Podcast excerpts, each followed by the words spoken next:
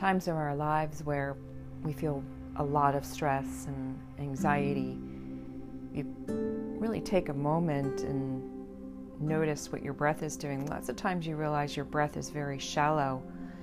It'll kind of be centered, maybe the top of your chest, like just below your sternum, and it's very, very shallow. It, it's you're breathing probably a little bit more rapidly, and ultimately, you can use your breath to help calm you down in those situations. And even if you don't remember to take deep breaths during times of anxiety and panic and stress, you can practice deep breathing techniques in the morning or the evening or just anytime you remember to practice. And so this is a short you can call it a pranayama, as, as the yoga tradition might call it. Some yoga traditions will say that uh, ujjayi breath isn't a pranayama, um, but that's neither here or there. Ultimately, it's about the breath. And it's not about purposely making the breath longer or shorter or extending the inhale any longer or the exhale any longer. It's just about noticing the breath. And with Ujjayi breath, it's also called ocean's breath. It's also called Darth Vader breath because you're ultimately making a whisper and it might sound like the ocean, and, and even you could practice a little visualization about how calming the ocean is. And so, to start, um, certainly you want to be in a comfortable position and make sure your spine is straight. You can be lying down if you'd like. And notice, uh, think about what you would do if you're trying to clean your glasses. You, you kind of go, or you're trying to fog a mirror right in front of you. So you're, it's kind of like a whisper, but it's,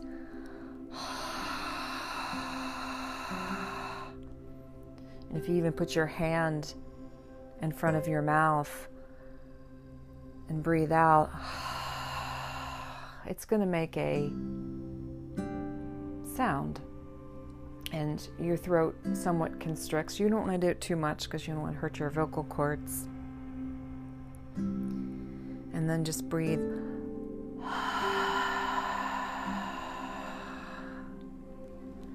And then notice that uh, there's a little bit of belly constriction in this exhale.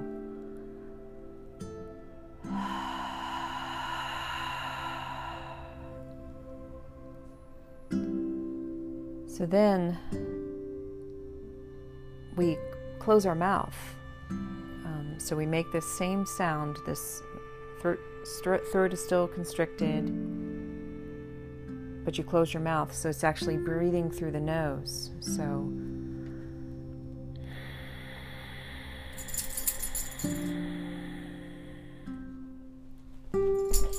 There goes my dog. So that's what the sound that you want to make, and then keep that constriction as you inhale and exhale. So you inhale.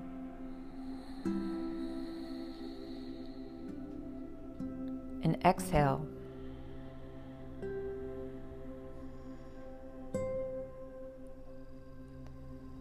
And so you go at your own pace, inhaling.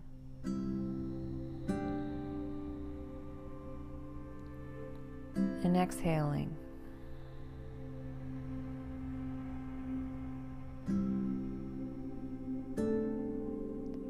So, being mindful of the sound that your breath makes during the inhale and then the exhale. So, you're not constricting, you're not holding the breath at any time. You're just allowing the soothing sound inside your mind. So ultimately, you don't want to make the whispering sound too loud because it will hurt your vocal cords over time. But it's just something internal you should be able to hear you inhale.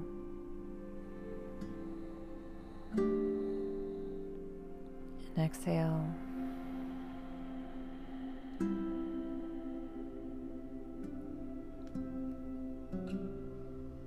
And so, doing this, just even if you do it 10 breaths, 15 breaths, that might be fine. But it's something you can always take with you no matter where you go.